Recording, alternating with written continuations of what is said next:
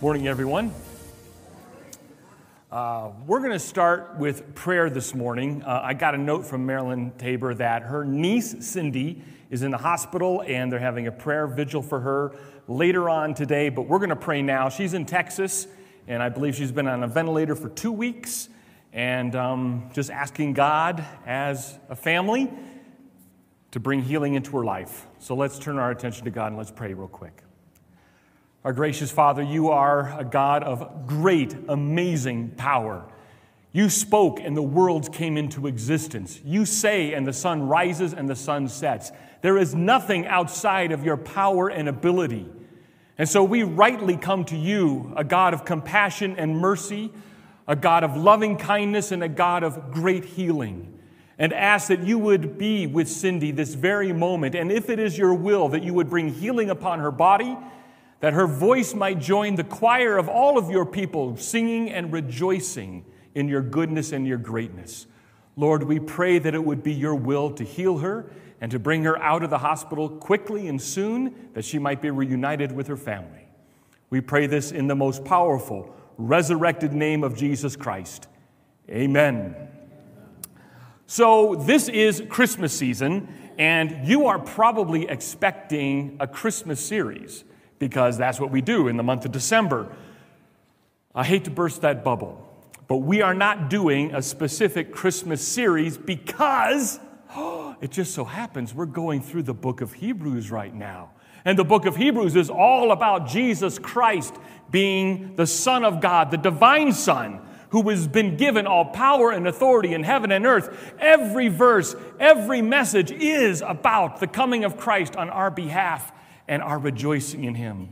So Christmas season gets extended not just for four weeks, but as far as my plan goes, it's about 28 weeks. But don't let that scare you. It's going to be exciting every step of the way. But we are indeed looking at the goodness and greatness of Jesus Christ as He is the divine Son who's been given all power and authority in heaven and earth, not just to have it, but for our benefit as His children. And we're going to be looking specifically at Hebrews chapter 2, verse 5 through 9.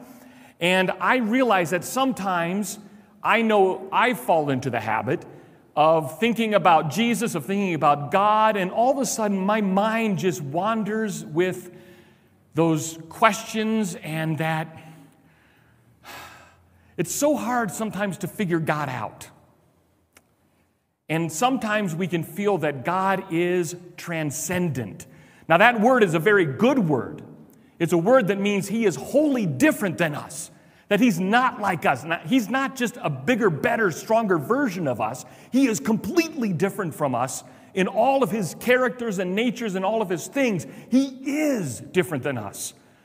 But we can start talking about the incarnation and Jesus coming and the creation of angels and the power of angels and all of these things and our relationship to Him, all the sacrifices, the temple, the Old Testament prophets. We can start to have this mind boggling moment where we're like, but does He care about us? We know He's powerful. We know that He's able to answer prayers. We know that He performs miracles. We know that He forgives. We know that He's a God of mercy, but sometimes those things can seem so far from us, it feels like they're unattainable. We can't touch them. We need to stop that thinking and remind ourselves of the words of Hebrews. Because these words are so very practical, so very important for today in 2021, December 5th, in Pueblo, Colorado. They're important because he spoke them to us so that we might have the benefit of the truth that stands behind it, in front of it, and on it.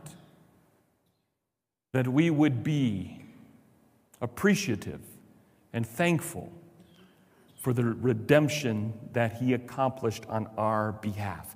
And the entire book just celebrates that activity.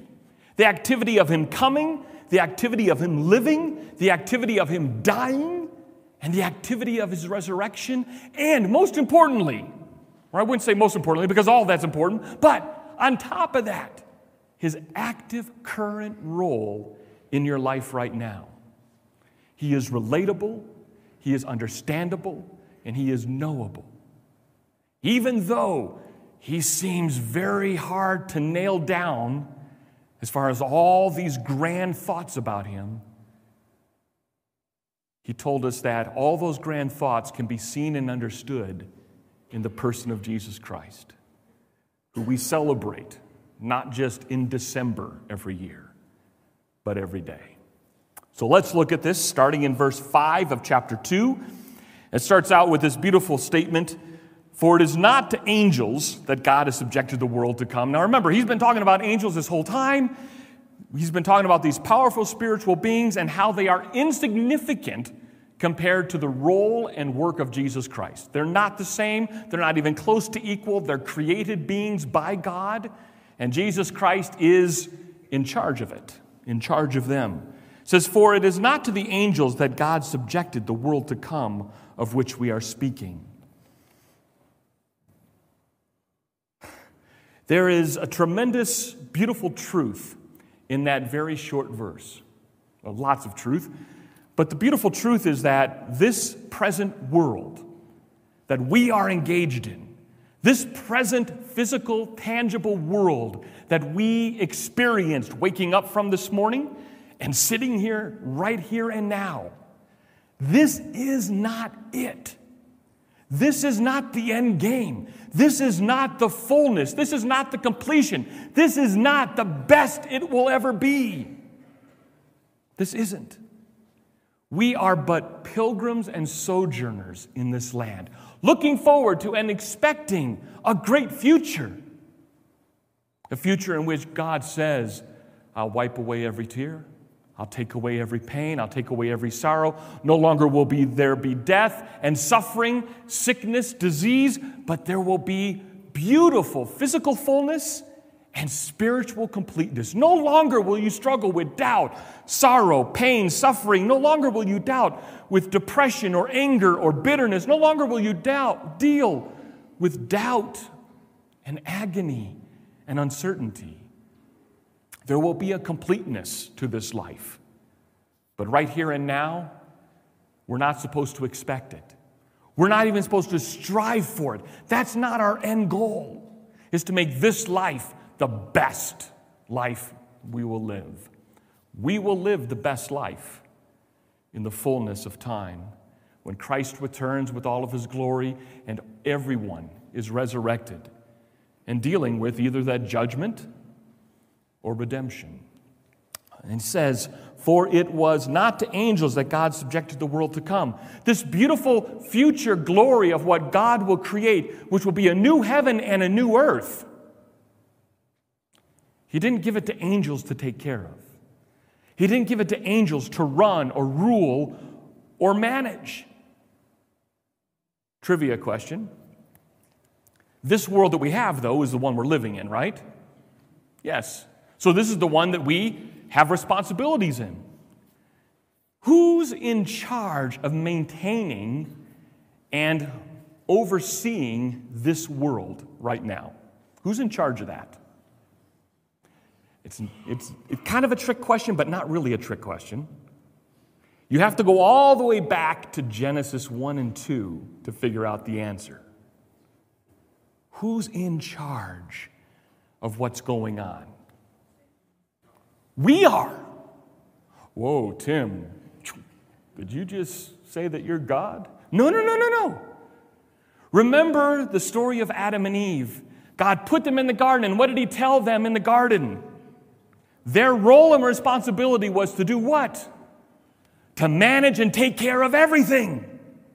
All the animals, all the fields, all the beasts, they are in charge of that.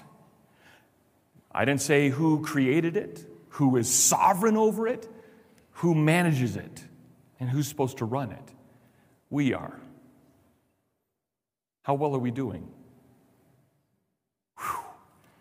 There's good times and bad times. To be expected, because this is not the world that we're going to end up with. We're going to end up with a new heaven, a new earth, a brand new creation, a new city of God dwelling among the nations, blessing the nations in time. In time. Right after that, verse 5, the author of Hebrews discusses Psalm 8. And I think we're just going to turn there to Psalm 8. We're just going to turn there. It's not in my notes.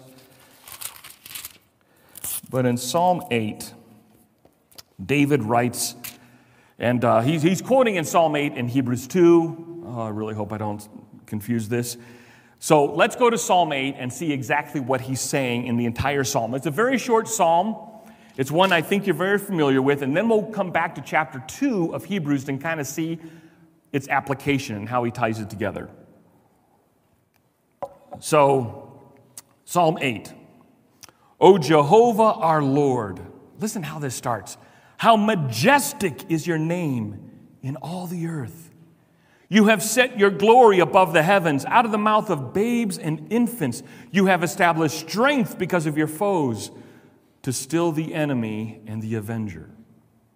When I look to your heavens, the work of your fingers, the moon, the stars which you have set in place, what is man that you are mindful of him, or the Son of Man that you care for him? Wow, that's a question, isn't it? Have you ever stood at night looking out into the stars, which is a beautiful thing here in Pueblo? You can actually see the Milky Way spirals. When you look at that, and you start to think of how big that is and how far away that is and how immense this created universe is, do you not ever think, ah, I'm pretty tiny, I'm pretty small?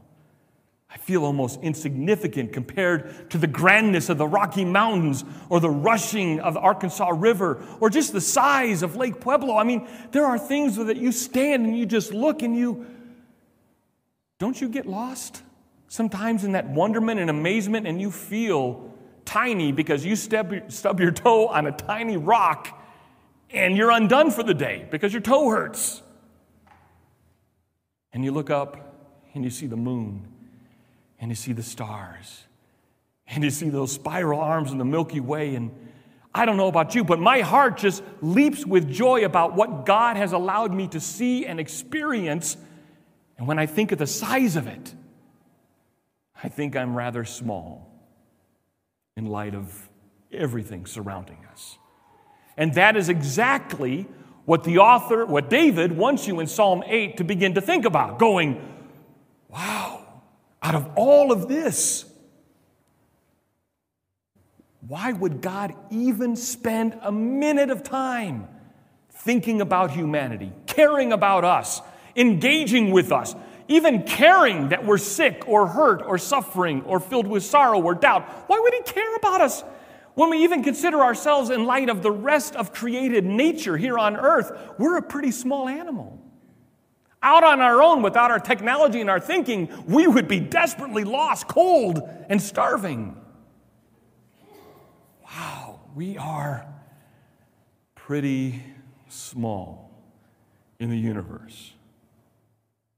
Pretty small. When I look at your heavens, the work of your fingers, the moon, the stars which you have set in place, what is man that you are mindful of him, and the Son of Man that you care for him? He continues in verse 5 of Psalm 8 Yet you have made him a little lower than the heavenly beings or angels and crowned him with glory and honor. That's true.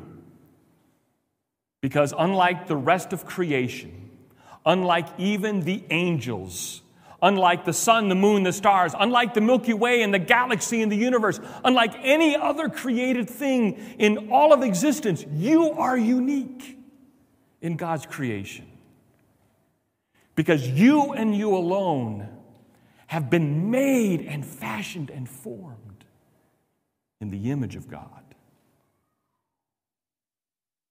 The stars haven't.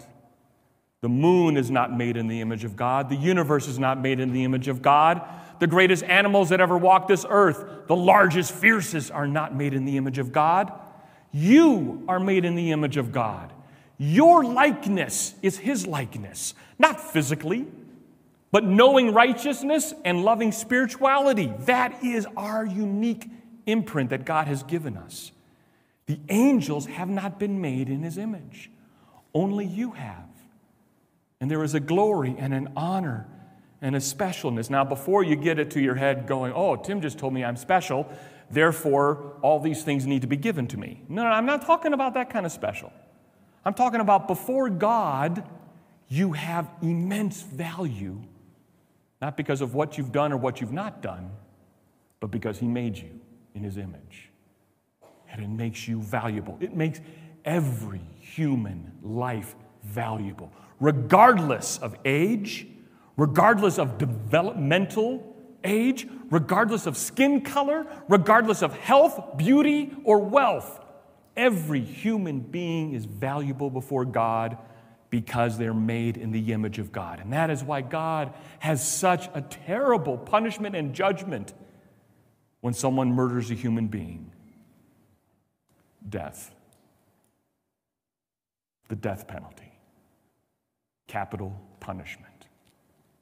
So severe. But he continues You have given him dominion over the works of your hands, you have put all things under his feet. And then he describes, I think in part, what Genesis was telling us in Genesis 1 and 2 all the sheep, all the oxen, all the beasts of the field, all the birds of the heaven, all the fish of the sea, whatever passes along the paths of the sea. So, those things are all under our domain to exercise authority and rule over them, to be caretakers, not to abuse it and exploit it, but to manage it and use it, ultimately and always for God's glory. And we will receive benefit when we do it with respect and realizing our place as a caretaker not an abuser. And he ends in verse 9 O Lord, our Lord, Jehovah, our Lord, how majestic is your name in all the earth. Again, pins the very last verse to our attention that this is still not about us. It's not about our glory, our honor. It's not about our power, our dominion. It's not about our work. It's not about what we oversee. It's not even about we've been made in His image. It is about Him. His glory, His honor, His name being praised. Our name does not get praised in this role, His name gets praised in our role. So that's Psalm 8 in a quick, brief nutshell. Now we go back to Hebrews chapter 2. And to get the context, I'm just going to read verse 5 again. Then I'm going to read verse 6 through 8, up to verse 9. For it was not angels that God subjected the world to come, of which we are speaking. It has been testified somewhere. What is man that you are mindful of him, or the Son of Man that you care for him? You made him a little while lower than the angels. You have crowned him with glory and honor, putting everything in subjection under his feet. Now, listen how the author applies it. Now, in putting everything in subjection to Him, well, it's gotten singularly purposeful about one person. He left nothing outside His control. At present, we do not yet see everything in subjection to Him. Wow. He's, he's kind of taken that psalm and made it very applicable to one person who was made for a little while lower than the angels, still crowned in all of his glory and majesty, still incredibly worthy of praise and worship, still has everything under his authority. But who was the author applying this to at this time? Jesus. He's applying it to Jesus. You see, Jesus, at a moment in time and space and history, was made lower than the angels once. When did that happen? At his incarnation, at Christmas time. When he left his eternal throne and took on this human flesh, he became man, fully man. And in such, for a moment in time, became a little lower than the angels. Not his value, not his importance, but rather the role that he was going to fulfill. He was limited. He had to eat, drink, sleep The angels don't. We have no information about that at all in order to survive. But he did. He had to eat, sleep, drink in order to survive. He was made lower than the angels for a brief moment. But we're told in that verse 8 in putting everything under subjection to him, he left nothing outside of his control. At present, we do not yet see everything in subjection to him. Wow, is that an understatement? Right? We don't see everything right now under subjection to him. Do you see everything under subjection to him? I don't even see my own heart under subjection to him at all times, let alone the rest of this universe. The rest of this universe seems out of control.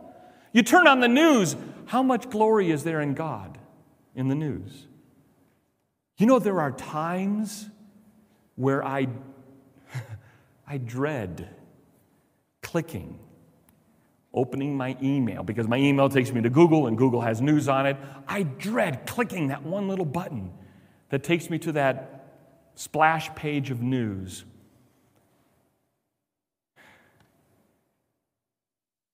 because it is unbelievably depressing, infuriating at times, unbelievable how people are treating each other, what people are saying about each other, how people are dividing each other, how people are just simply hating each other, how people are murdering each other. Oh my, it, when has there been a week a week where all the news has been happy. When was the last time you remember that? You might remember a day where you didn't see any bad news until the next day you go, oh, that happened yesterday, great. But I can't wait for a time where you click on the news and there's nothing no murder, no rape, no looting, no pillaging, no war, no famine, no disease. Yeah, you're right. The world is not fully under subjection to Him yet. We do not see everything under subjection to Him. It's not that He's not in control of it, He hasn't clearly ended it from being part of our experience. And He won't until He comes again the second time in His glory and His power in his majesty. He then says, or the author then says in verse 9, something about the importance of Jesus. He's, he says, But when, but we see him, who for a little while has been made lower than the angels, namely Jesus. So there's no doubt who the author is thinking about this entire time from verse 5 to the end. He's thinking about Jesus. It does apply to us, but it ultimately applies to Jesus, the divine Son, who came and was born a humble babe in a manger, died for our sins, and rose again, and was promised all glory and power and authority on heaven and earth. But we see him for a little while was made lower than the angels, namely Jesus, crowned with glory and honor. Why was he specifically crowned with glory and honor? Because of the suffering of death. Have you ever seen someone die? I've seen people die. Been right there when they breathe their last breath. I don't see much glory and honor in that. I don't see how someone can be crowned with glory and honor. It's unbelievably sad. Even a Christian, it's unbelievably sad for the family to see someone die. What was different about his death? That he's crowned with glory and honor because of the suffering of death. Well, he tells us so that by the grace of God, he might taste death for everyone.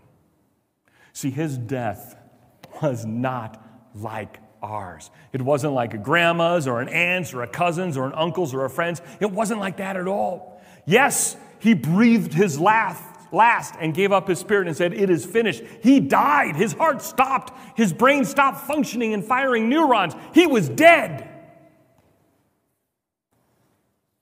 But it was not like our death. His death accomplished something that the world had been waiting for for thousands of years.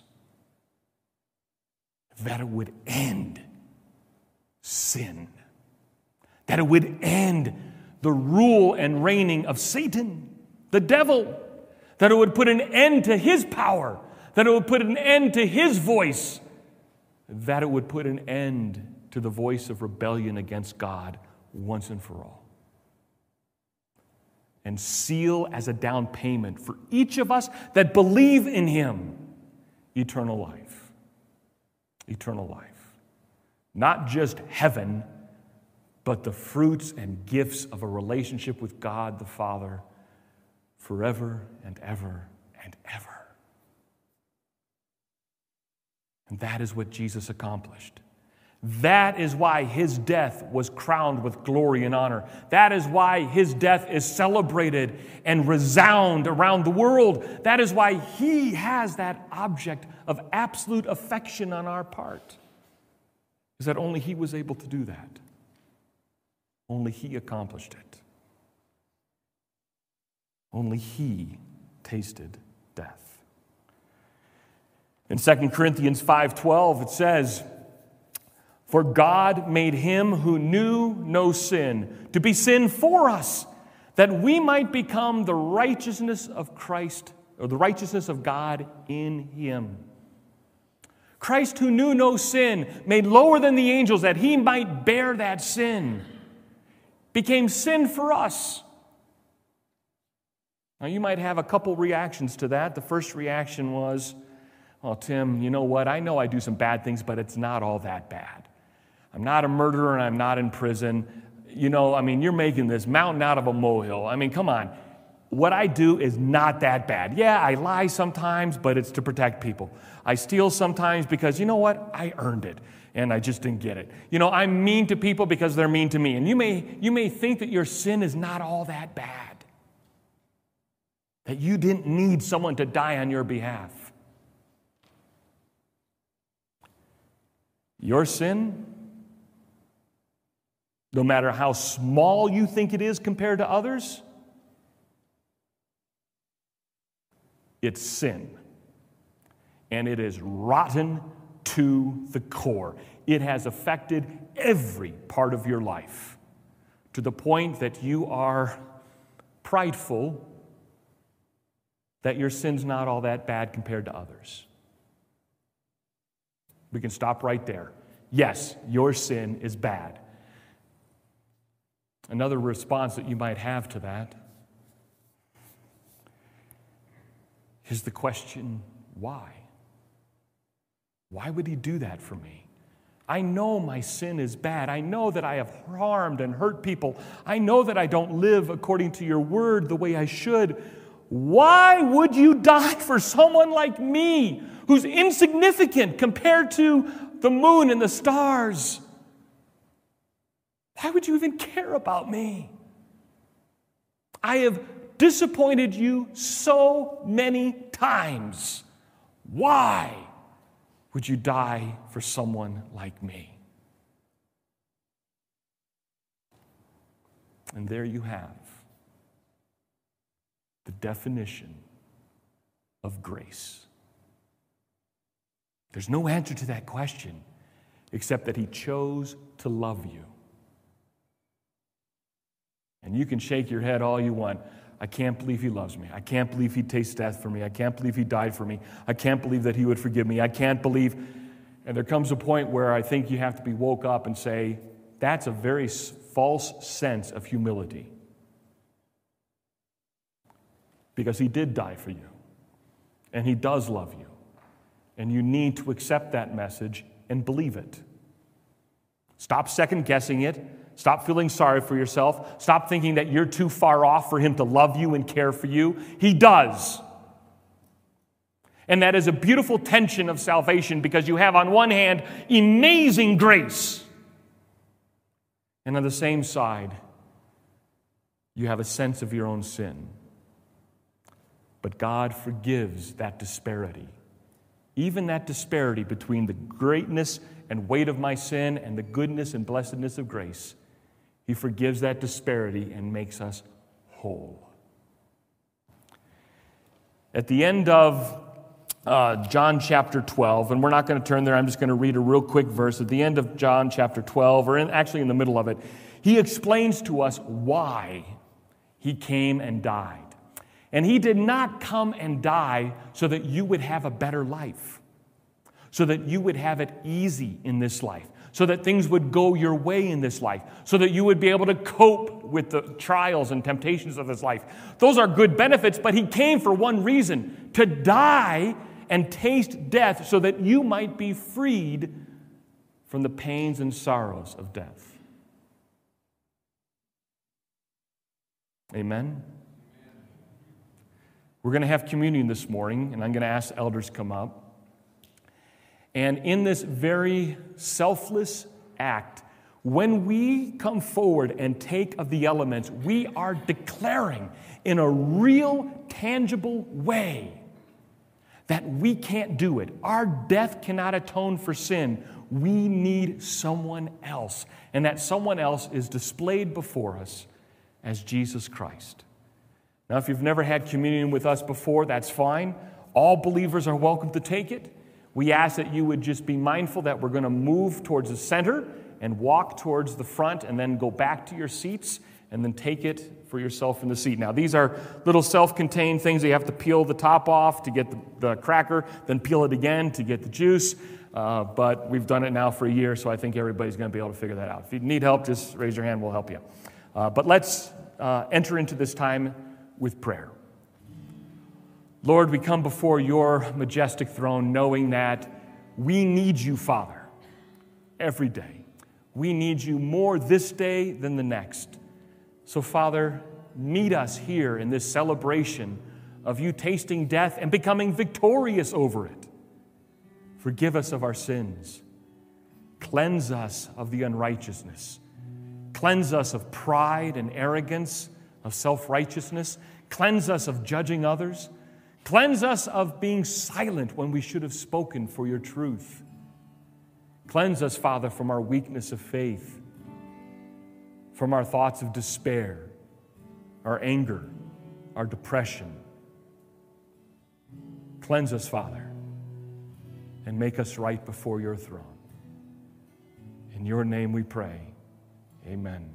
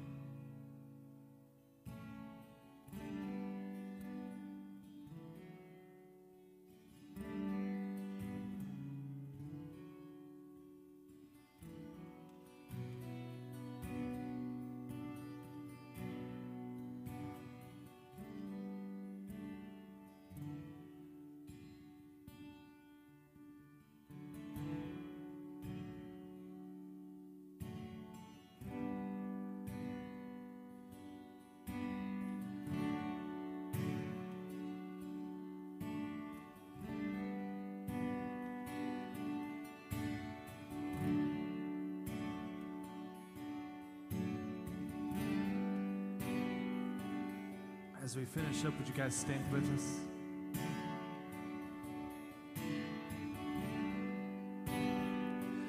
How great the chasm that lay between us, and how high the mountain I could not climb. In desperation, I turned to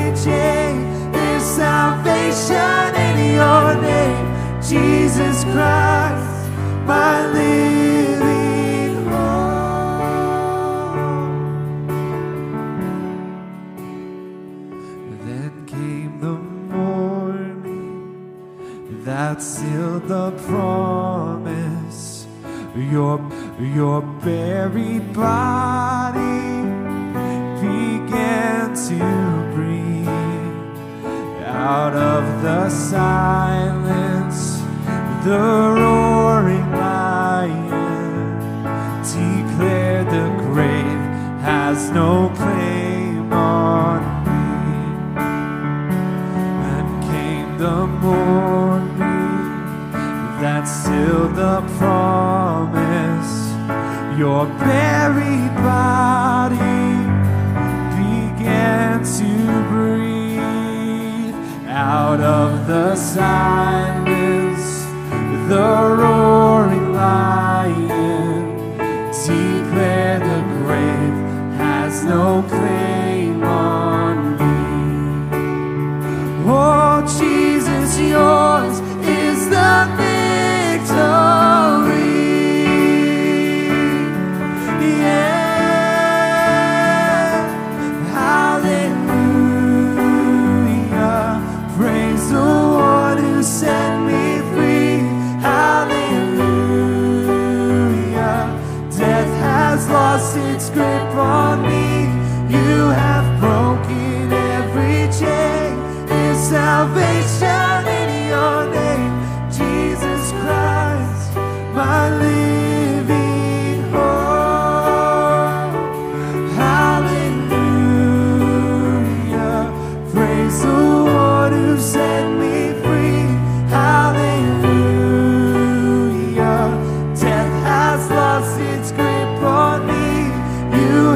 broken every chain. There's salvation.